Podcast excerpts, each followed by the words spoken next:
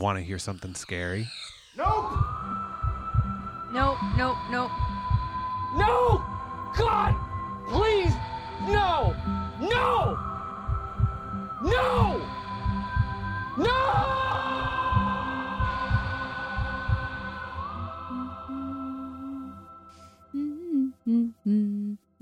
Are you done? Mm-hmm. Okay. Now I'm done. Now you're done? Okay. You... Ah! I'm not done. I'm not Try done. not to I'm break the microphone I'm on done. episode okay, one. I'm done. All right. I'm ready. You good? Yes, I'm ready. All right. Well, uh, welcome to All the Nopes podcast. I'm scared. um, this is a podcast where I am going to tell my wife uh, basically scary stories from history, either true crime or hauntings or aliens or whatever. And uh, I'm your host, Nick, and my wife here is Luna. Hi, how are you? Oh, I'm doing great. Good. Yeah. I'm scared. How are you? Why are you scared? well, you had you said we had to record this at night. Yes. So are it's. all of them going to be recorded at night? I kind of want to. so from here on out, are we sleeping with the lights on? I mean, you make me sleep with the lights on pretty much every single time we Not go to bed, anyways. We have those little uh, candles that are on a timer, so the boogeyman can't get me if they're on. uh, I don't know. This based on this story, the boogeyman can get you whenever the heck it wants to. So we need more um, candles. Today, I'm going to be telling you the story of the Denver Spider Man. The Denver Spider Man. Yes, It's like Spider Man, like phew, phew, phew. yeah, like a web slinger. Yeah.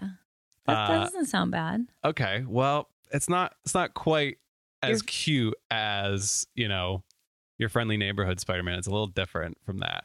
Denver, Colorado. Denver, Colorado. Okay. You ready? When when did this? Is this a true story? This is a true story. oh. So I'm going to jump right into it. All right. Okay. Okay. Okay. So in 1899, there's a man named Philip Peters who's 31, and him and his wife, who I couldn't find a name on because I guess you know in the 1900s or early early 20th century, women don't get to have a name; they just get to be Mrs. Peters. Asshole. So it's Philip Peters and Mrs. Peters, and they move into a new bungalow on a quiet street in Denver, Colorado. That sounds right, lovely. doesn't it? It sounds great. Do they have kids? I don't know if they have kids Do yet. they have a dog? They do have kids. They don't have a dog, as far as I know. But I imagine when they move in, you know, all their neighbors they come over, bring them like Jello and pie and all that stuff because you know it. I mean, it's literally the turn of the century, and so like people are putting on their flapper dresses. I don't know if that's actually what happens at that time in It's history. It's not at all. Whatever. So we'll bypass that. so that. people are coming over and you know being all nice to them, making friends, everything. How's your tea? A little hot? oh my hot? gosh, no! It's black currant. It smells delicious. Okay, well, I'm just going to keep going while you sip your tea. Sorry. Okay. So, just to paint a picture of Denver, Colorado at that time, I looked it up, and from the pictures that I could see, it was literally Model Ts, guys in bowler caps with thick mustaches. The police Lovely. are on horseback. It's basically exactly what you're picturing in your head when you're thinking of the era that I'm trying to Okay. framework. Okay. So, Mr. Peters just got a job at the railroad office in Denver, Colorado. Okay. Okay. And that's the reason that they move.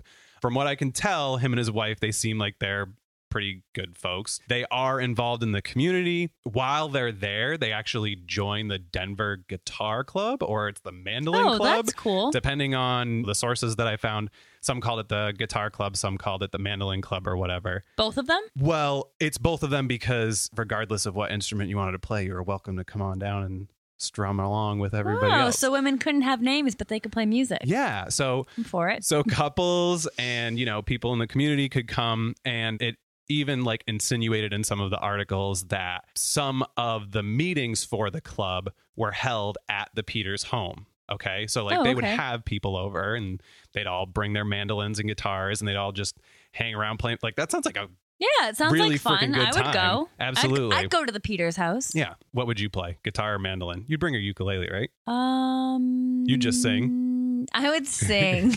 very off key. Starring Luna. and very tone deaf, but I would sing. La, la, No. la, what a beautiful sea. No.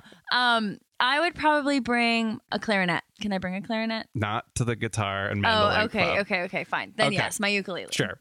Okay. So they're living a relatively happy life, pretty normal, you know, nothing out of the ordinary. He's working down at the railroad company or whatever. They do have kids, they grow old, they're doing their thing until the year of 1941 when Mrs. Peters has an accident. I don't know, they didn't like go in depth about what happened, um, but she breaks her hip.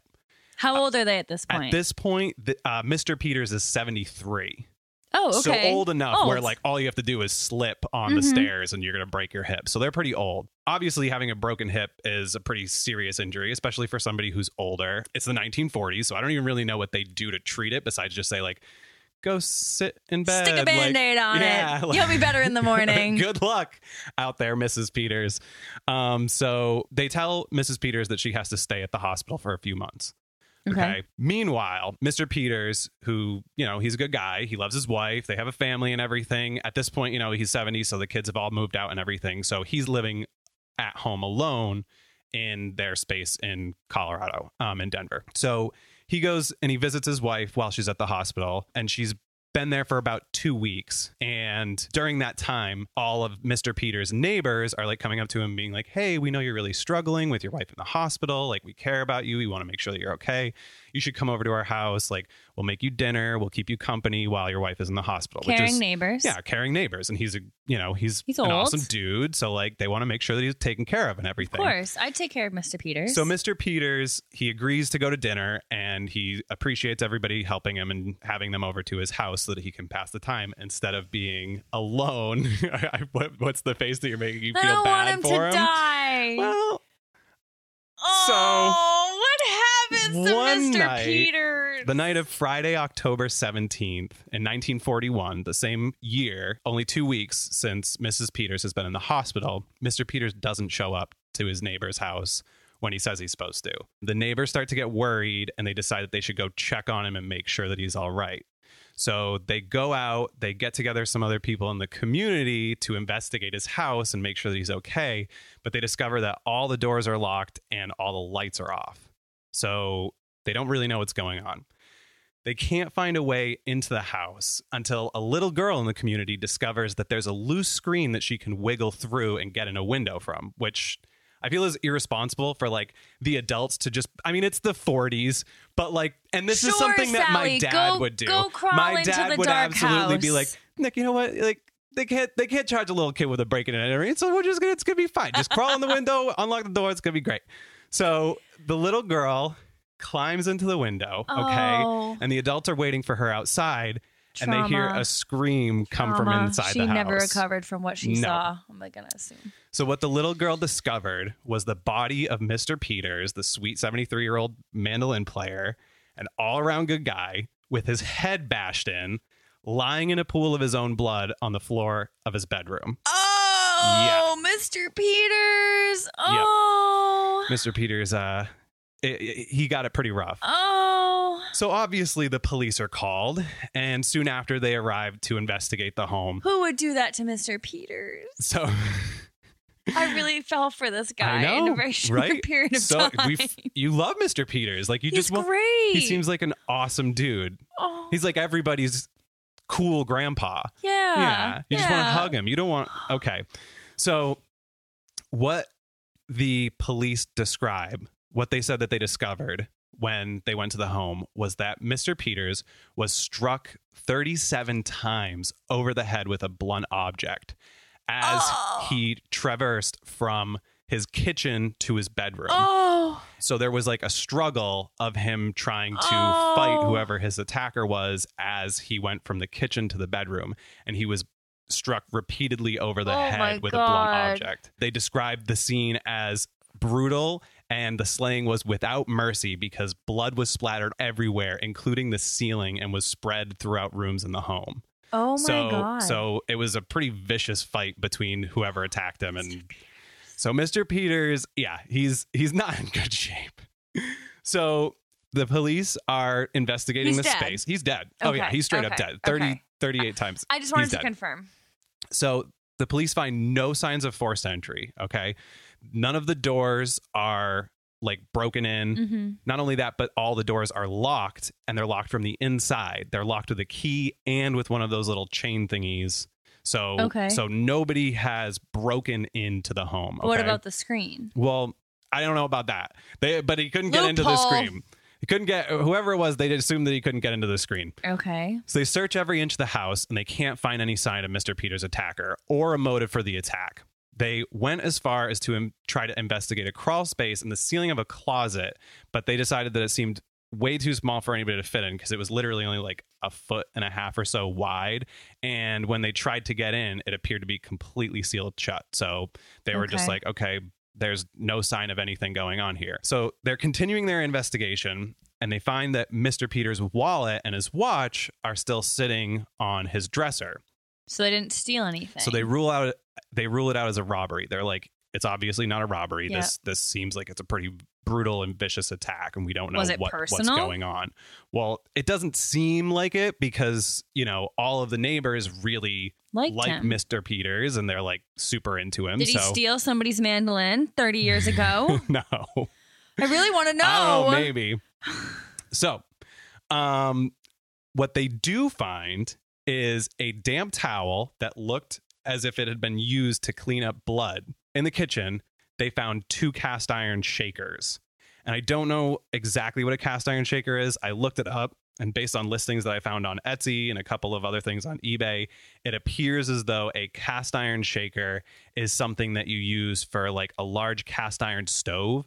And I think Okay. it attaches to like the grates or something so you can stir the coals up, like rotate Okay. them and crank it. Makes sense. So so it's basically just like a big metal lever that you would use to crank That's what he got hit something. with? So they discovered these two cast iron shakers, Ugh. and one of the shakers is dusty and appears as though it hasn't been used at all. But the other looked as though it had just been cleaned moments ago before the police got there. So why did Okay, okay. No, what's your question? Why would you why would he clean it after? I don't know. Clearly, I mean, clearly yeah. they are going to know that something The happened to Mr. Peters. like so what does it matter floor. what they I don't know. used? So they cleaned that up, thinking that you know they're getting rid of evidence, whatever. Okay. There were fingerprints that they found on the scene, but they were just revealed to be the fingerprints of Mrs. Peters and their neighbors. And Mr. Mrs. Peters hadn't been around for two weeks, and the neighbors had been helping, coming in and in and out, Yeah. taking care of him. So all identify. of that was inconclusive. So the police have no leads and no solid motive because you know Mr. Peters is a good guy. He doesn't really have any enemies. The and he's police come to the conclusion. Who has enemies at 74 years Uh, old? I don't know. I mean, you've met my grandmother. She's a pretty. Grandma, she probably has some enemies um. Okay. So with love. the police basically come to the conclusion that the killer must have been a, and this is a quote from the article I read, a blood crazy giant that somehow entered and exited the home without leaving a trace. Which I guess is What? just as good as solved for a murder in the 1940s. Why would they saw? Why would they say a giant? I don't as know. A blood crazed giant. a regular sized man. Regular sized people or- don't do crime like this. So it had to be a blood Giant. crazed giant who couldn't fit. a monster man. Only Frankenstein could do it. Yeah. So I don't know. That's just that that was their decision. They were like, okay, that is the most that's the most cop out 1940s version Well, of must like. have been a uh, woodpecker on some uh, heroin that did it then. well, woodpeckers become a part of the story. Just wait. Okay, Mrs. Peters is still in the hospital when she f- gets the news that her husband has been murdered, right? She has to remain there for the next few months as she's recovering, obviously physically as well as emotionally at this point he, upon hearing about the untimely death of her sweet Mr. Peters. So, as time passes, the house is left vacant, right? Mhm. Neighbors in the community start to notice some weird things that are going on in the house, even though it's empty. Some kids believe that as they're passing by, they see lights on that aren't supposed to be on. Um, there is a woman who's one of the neighbors of the home who claims that she saw the face of a ghost in one of the shadowy windows. She calls the police, and the police return to investigate the home, and they again find nothing. It's it's left Mhm. basically exactly as it was the day that Mr. Peters was murdered. I mean, I'm assuming they cleaned up the evidence. They'll just leave a bunch of blood stains there for Oh, Mrs. poor Peters. Mrs. Peters. But it's left exactly as it is. Nothing's been changed. Nothing is out of the ordinary. So they just go, okay, well, we don't really know what's going on. With all that stuff going on, rumors begin to circulate in the small community, and people start to believe that the house is haunted with all the strange occurrences that are surrounding it. Justifiable. Yep. And it's 1940s, Yeah. you know, it's- I would say the there was a same murder exact thing. in this tiny quaint little town where everybody's friends and now all of a sudden like spooky shit is happening so everybody's like yep the place is straight up haunted okay. so mrs peters finally recovers enough to leave the hospital Oh, does she go back to the house? she decides to return home Oh, Mrs. Peters, why? Stay with your even children. though her husband had been murdered there months before it was the only home that she had shared with her husband for 50 years and she wasn't ready to leave it behind unfortunately since she was in the hospital during the time that all this was happening she was unaware of the hauntings and weird stuff that had been going on and that neighbors had oh, claimed Mrs. to experience Peters, right No. so she's only home for a short time when one night something startles her and she falls again, re injuring herself. Ugh. Yep. She refused to return to the hospital, so a nurse has to be sent to live with her and care for her while she's recovering. Okay. So while the nurse, at least she's not alone, right? That's good. So while the nurse is there with Mrs. Peters, she starts to hear strange noises coming from inside the house The nurse or the just nurse begins to hear. Okay. As far as I know, Mrs. Peters Mhm. heard them too, but this is focusing on the nurse now. So one night, she just sees something that totally freaks her the fuck out. Um, she calls the police, and I have a quote from the Denver Post about what she told the police. She said, So she says, Just a few minutes ago, I heard a sort of tapping. I'd heard it before, but I thought it was only some woodpeckers. But this time I walked into the kitchen and I saw the door to the stairway that leads upstairs slowly open. A foot came out, and then I saw a thin white hand on the door. I screamed, and the man ducked back into the stairways, and I heard him running up the steps. So, police respond immediately to this call, right? Okay. They go and search Where- the home. Where does the stairway lead to? It Second leads, floor. It leads upstairs. Yes, it leads to the second floor. So basically, from what I could tell about the pictures of the house, it's Mhm. like just a typical. It looks like a just a little two floor, like probably living room, Mhm. bathroom, and kitchen on the main floor, and maybe like a guest bedroom or something, Mhm. like a small bedroom, and then a bedroom upstairs with a small closet. And that's pretty much it. So there's not a lot of ground in the whole space. So the police come immediately. They search the home. They find nothing. They go upstairs and everything looks normal. And they, you know, again, check out that weird space in the attic, but it's totally sealed shut. So they just completely ignore it. So when the nurse saw the figure, she basically, like any of us, was like, nope. I'm all done. I'm not doing this. Like, this is the part where it's like all the nopes Yep. people who start seeing these weird freaking things happen in the house, they just arms up like I don't know what to do. Yeah. Oh. against- Oh. What do you do? Like, You'd be like, is my, my- money is that is not. my nightmare. I do not get paid enough for this. This is above is my like- pay grade. I mean, just imagine it. This is literally the stuff of nightmares. You hear a noise, go and check, and you're like, "Oh, it's probably just it's probably just the dogs. It's probably just you know." And Fetal then all of a sudden, the, the door floor. starts to open, and then there's a gaunt white hand that just Nope. reach. Okay, Nope. Nope. Nope. Did she take Mrs. Peters with her? Mrs. Peters stays. Oh, what is wrong with you, Mrs. Peters? because one of her neighbors offers to come and stay with her to take care of her. She doesn't want to go back to the hospital, and So since she has since she has friends in the neighborhood, the friend one of one of her female friends is like, okay. you know what, Mrs. Peters, I'm gonna come stay with you. Don't you worry about it. Um, That girl is a saint. She is another. Just this is- it sounds like a whole community of just really good people. Why do bad things happen to good people? So the friend is there. Mrs. Peters' friend is there, and a few days pass, but uh, nothing strange is really happening. Yeah, because he's laying low because he just was seen. one night when the neighbor hears a mysterious noise coming from the kitchen again which is where like the whole assault assault started so she runs quickly to see what it is but since she's in a house that's not her own she fails to turn on the light switch and what she sees in the darkness is just this ghostly figure that when she sees it she just screams it looks up at her and dashes away and she doesn't know where the hell it goes. Oh no! She looks No. she looks into the darkness, No, no, no, sees no. this figure, screams, No. it locks eyes with her, and then bolts. We need It to record these in the morning. So- oh no! Yep. So the, again, police are called. The so neighbor it's like a figure. it is a figure. It it, it's it, it it's is not like a human. no, it's a human, but looks But okay. it's not- so the police are called and they take her Statement. they take her statement and she says that it was a filthy wraith-like creature that just it looks like this decrepit like you know what a wraith is from Yes, Lord of the Rings yes. like it's basically a dementor like it's like a ghoul but when white. she screamed Did she say it was white? is pale like the other thing that the other woman saw Hmm. but she didn't see where it went police so it scattered police- where? it it just bolted when she screamed she saw it either from the hallway or from like the bottom Probably of the stairs to the the top of the stairs or whatever space. so at this point, everybody involved, Mrs. Peters' neighbors, her relatives, everybody is like, Mrs. Peters, we're sorry.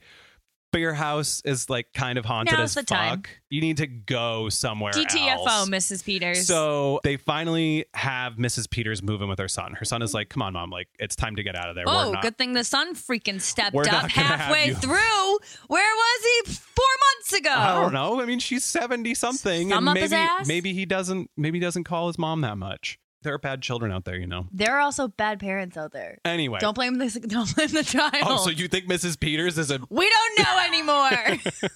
with her broken hip, beating him over the head with a cast iron shaker. oh, so her son asks her to come live with him, and she agrees. The house is left vacant again, but that doesn't stop the strange noises and the ghost-like apparitions that people claim to hear and see. coming from the apparitions or apparition? There are multiple occurrences of the same ghoulishly, spooky, pale creature, whatever, in the windows and stuff.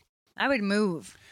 If I was As the time neighbor, I would move. passes, people start to notice that there's like a putrid odor coming from the house, like a feral animal that people can smell as they pass by and walk around. Wow, it has to be really bad if you can smell it passing it's, by. It's pretty crazy. At this point, the police are pretty tired of being bothered with multiple calls about the same haunted house, only to turn up nothing every single time they investigate it. So they decide enough is enough. And at this point, it's July. So it's been like, what, six or seven months since Mr. Peters died? So he died in October, and now it's July. So there were Nine. constant reports of all these strange happenings, and they decided it was time to stake out the house and finally put an end to all of it. So, two men from the Denver Police Department are stationed across the street from the home, okay? They're waiting and waiting, but nothing out of the ordinary is happening. The sun starts to set, and the postman is like making his way down the street. He's going down the sidewalk.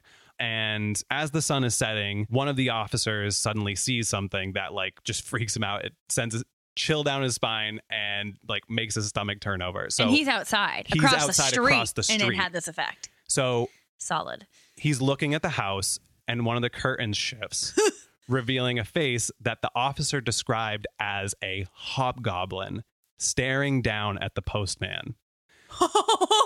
So- postman, run! The, the officer is like stunned for a second, but then he elbows his partner and he's like, "Did you see that?" And the, uh, his his other officer is like, "Oh yeah, I saw that."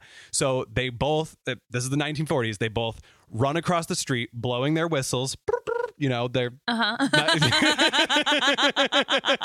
I'm sorry. You're picturing it, and they're like, "Hey!" Oh, you know, swinging their swinging their uh, nightsticks in the blowing air, their whistles. I picture blowing really their big whistles. hats, Yes, exactly. mustaches. So they're trying to get back up on the scene, blowing their whistles. So they break down the door and they quickly run upstairs to where they saw the figure in the window. When they reach the top of the stairs, they see the closet door from the room starting to close. They book it inside of the room and they fling the door open only to reveal a pair of emaciated legs that are dangling from the ceiling, struggling to get up into the crawl space. Okay. So the figure is try- desperately trying to get back into the crawl space. And Yep. one of the officers, because this is a very small closet, only one of them could fit in, he goes to grab at the leg of whatever's trying to climb up there. And he gets its pant leg, but the clothing is so tattered and disgusting It that it just falls apart. oh my so, god! So it's still trying to get through the door, the um, crawl Mhm. space little hole in the ceiling or whatever. And the police officer makes one more desperate grab to get this thing, and he ends up latching onto its ankle. Okay. And the figure lets out a yelp of pain and then suddenly goes limp. All right. So the What? officers the officers remove the unconscious body from the cra- crawl space and what they discover is this feral looking 59 year old man who's named theodore edward coneys i don't know if i'm saying that right but It's a freaking man. it's a man he's five foot 10 or five foot 11 and weighs just over a 100 pounds so he's like emaciated wow. Okay. So, police chief James Childers describes the man as the strangest looking human being I had ever seen. He was a tall man, just under six feet, but thin as a wilted weed. His dirty hair hung low over his ears, and his skin was the ugly, unwashed gray of an overcast sky.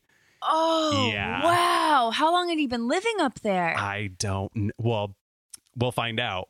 So, Are there pictures of him? I will show you. oh. he was barefoot and his clothes were basically just tattered rotting nothing the smell radiating from him in the open crawl him? space was that of a wild animal covered in their own filth Ugh. so backup arrives and the police captain is like this guy's got to be taken to a doctor because he's clinging to life clearly he's he's not well once he's taken away they have to the police have to have their smallest officer that comes to the scene God bless that officer. oh my God. they send him up quit. into the crawl space because the space itself is only 27 inches high. So just The over crawl space the crawl itself? space itself is 27 inches high, like that high. So a little over two feet by 57 inches long, which is under wow. six feet. So you're basically So just slipping in. It is basically a coffin, okay? It's got a single bare bulb hanging from the ceiling. It has buckets strewn all over it containing human waste, old newspaper that's being used as bedding, a bed made from an ironing board that had been pulled up there, and that was apparently I kind of feel bad. of If he didn't kill Coney. Mr. Peters, I Yeah. w- I'd feel bad. he apparently was the phantom that everybody had been seeing in the windows of the house. So once Theodore regains his consciousness, he's taken to police headquarters where they feed him a hamburger, an apple pie, and they give him some coffee. Living his He's- freaking life now, he's basically Theodore. dying. So as they feed him, they start to question him on what had happened, what he was doing in the attic, and and whether or not he was involved in what happened to Mr. Peters. I mean, they're assuming he did. So as he eats, he starts to tell the officers his story. So we're gonna give you the background on Theodore, okay, okay. so as a child, Theodore, he was always sickly and at a young age he was told that he wouldn't live past his 18th birthday. Oh wow. He was frail and thin with long spindly fingers. He had a somewhat strange appearance and constantly had poor health. He was always picked on by his peers. Hmm. And since he likely wasn't going to live long, his mother decided that it would be a good idea to just remove him from school altogether. Okay. So Theodore just wanted a totally like he just wanted to be a normal kid. Yeah. He wanted to play sports with his peers, but Ugh, instead he was just ridiculed and laughed at. He resigned himself to the only activity that his frail body could handle, which was playing the mandolin. With his long, nimble fingers and ample free time, he became a great mandolin player. And at the age of 17, he and his mother were living in Denver, where Theodore met Mr. and Mrs. Peters during one night at their guitar and mandolin club meetings. Theodore was supposed to be their maestro for the night, who was going to lead them in the song. So not only does he come to their, you know, mandolin club and everything, but the Peters being the super awesome people that they are, they invite Theodore to stay for dinner where he tells them his whole story. He tells them that all he wants to do is be able to play baseball with his friends out in the street and he he but he's constantly sick Mhm. and he knows that it's eventually going to lead to his death and you know all he wanted to all he wanted was to exist somewhere that nobody would stare and laugh at him is Of basically course. what he Oh, says heart- somewhere that he would no longer be mocked That's so heartbreaking. so the Peters stay in contact with him, you know, here and there, but eventually they lose touch with him. And Theodore and his mother struggle to keep themselves afloat.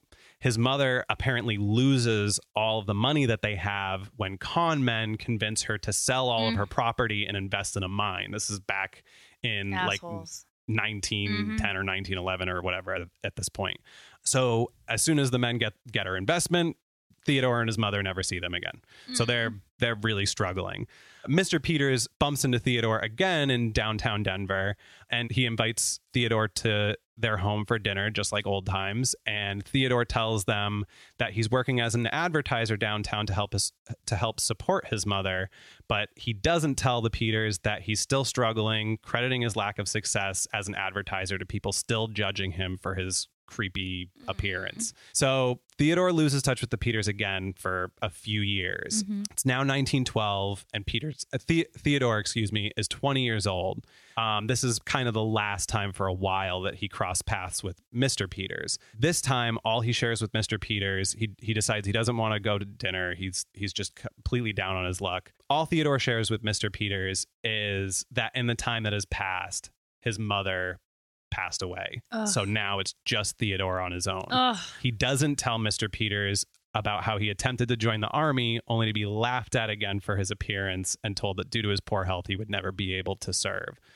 So I'm really um, struggling right now on how I yeah, feel about Theodore. Yeah. Um, so Theodore is really, really not doing well. He also didn't share with Mr. Peters that he spent most of the time since they last met as a hobo who was coughing his lungs out, living under bridges and in flop houses just trying to get by. Poor guy. So after that last encounter, Theodore drifts from state to state, making final making one final attempt to be a salesman in New York. Of course, there he has no success. He has no confidence. He just can't he can't Can't catch a break. can't catch a break and he resigns and sort of accepts his failure and returns to Denver in September of 1941. And this is a direct quote from his confession when the police hmm. have him in custody.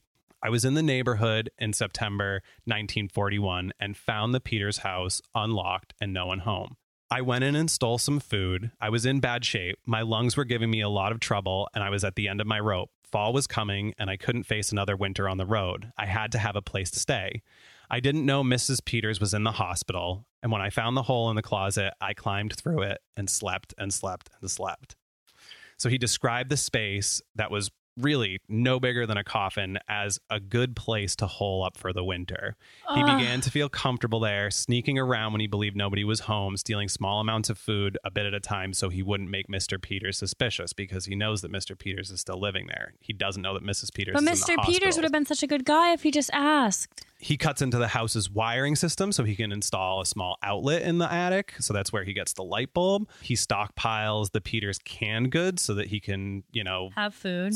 Slowly make sure that he's satiated enough just to get by. He even he seems like a pretty smart guy. He even made a small makeshift radio so as he put it, he could stay in touch with the outside world. So oh, my heart's breaking, but also well. Theodore goes on to say, Whenever I heard him downstairs, him being Mr. Peters, Mm-hmm. I kept real still. Then I got bolder and used to shadow him from room to room. It was a sort of game. It gave me a thrill. It was the first time in my life I'd ever had anyone at my mercy, but I didn't want to hurt him. It was miserably hot in the summers, and my feet froze in the dead of winter in the attic. But it was all part of the price I was willing to pay. I can't tell you why I stuck it out. I guess it was mostly because it was a world all my own. I used to go down and look out the windows and watch the postman come by. Nobody's written to me in 25 years. Whenever I saw people on the street, I hated them and would go back to my attic. okay, I don't know. So he's just So he's, he's crazy. he's he's lost it. So on the night of October 17th, Mhm. 1941, this is when Mr. Peters was assaulted. Theodore thought that Mr. Peters had left for dinner, so he snuck down to the icebox to steal some food. But Mr. Peters hadn't actually left yet. Mr. Peters was just taking a nap, which led him to believe that he was out of the house. Mhm. So Theodore ends up rummaging through the freezer, and Mr. Peters awakes Hears to him. find him basically in the kitchen raiding the fridge. And this is what Theodore says happened in that moment. I Oh. thought he had gone out, but he was just taking a nap. Everything would have been all right, and Phil Peters would have been alive today if he hadn't caught me robbing the icebox. He's basically blaming Mr. Peters. It was him or me. I hit him with the stove shaker when he tried to run for help. I don't know if he recognized me. It was nearly 30 years since he'd seen me last. When it was over, I ran to the attic after I washed and dried the shaker. I was sitting on top of the trap door when you were pounding on it from below that night that you found him. he was probably shitting his pants. Excuse my language. Nope. Oh my God. Wow. So, so wow. obviously, with all this evidence on Halloween, actually, 1942, it only took a jury 90 minutes to convict Theodore Obviously. of being guilty of murder. Um, and he was given life in prison instead of the gas chamber. And upon his sentencing, Theodore was quoted to say, Now I feel safe. I'll have a better home than I've had in years.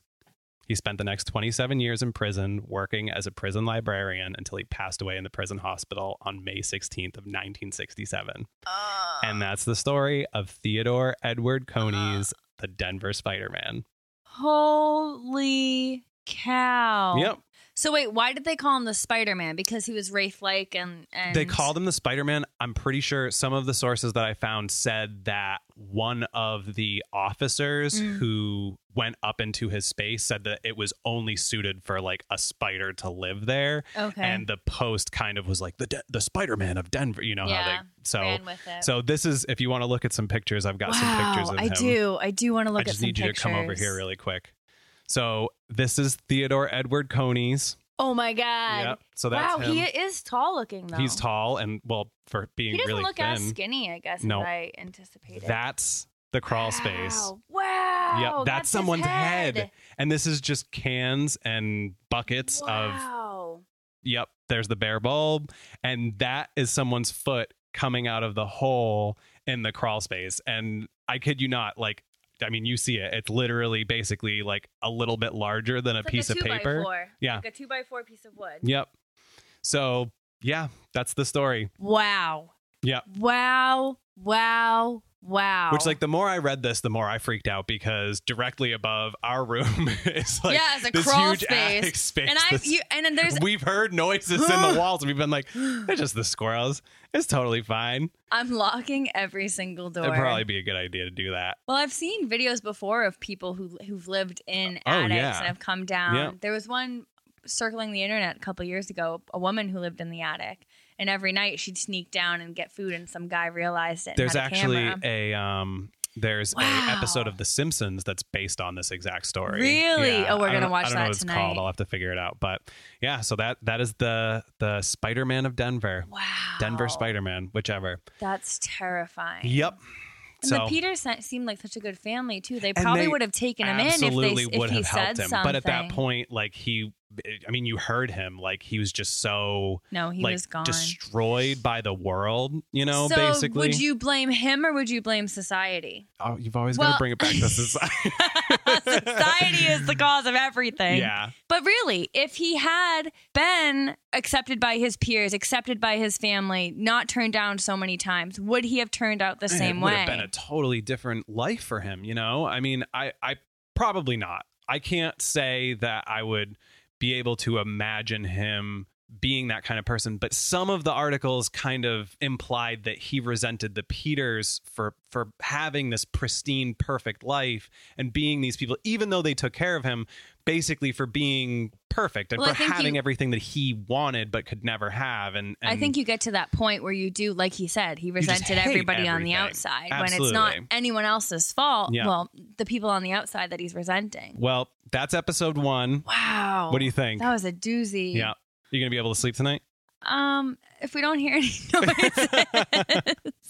I just feel bad for Mrs. Peters and Mr. Peters. I kind of feel bad for everybody involved. It's not a happy story. No, nobody- And unfortunately, I don't know if many of these episodes are going to be happy stories. Wow. Um, So yeah, that's episode one of all the Nopes. I wonder why when his leg was grabbed he passed out with Because the exertion. Basically, because he was he was just so amazing. Like he's the the Skin man and was bones. yeah. He was literally basically just a hundred pound, and he was nine told man. he was told that he was going to die at 18. He lived until he was That's like crazy. 62 or something like crazy. that. They caught him when he was 59. So yeah. Wow. Wow. Yep. Well, I'm gonna invest in more candles. Fair enough. All right. Well, thanks for listening, everybody. We hope you enjoyed. Lock up your attics. Yeah, make sure investigate your crawl spaces. All of Get them. the cops to investigate the crawl space. If you hear noises and you think there's somebody there, Don't send a child. sound advice. All right. Well, as always, I'm Nick. And I'm Luna. and we will be back with another episode in about a week. Sound good? Sounds like a plan. All right. Bye. Love you guys. Stay safe. Don't don't do anything that a small child wouldn't do. Or I don't know. I'm off script now. I don't have anything else to go off of. All right, I'm ending this before I say something Bye. unintelligent. Goodbye. Too late.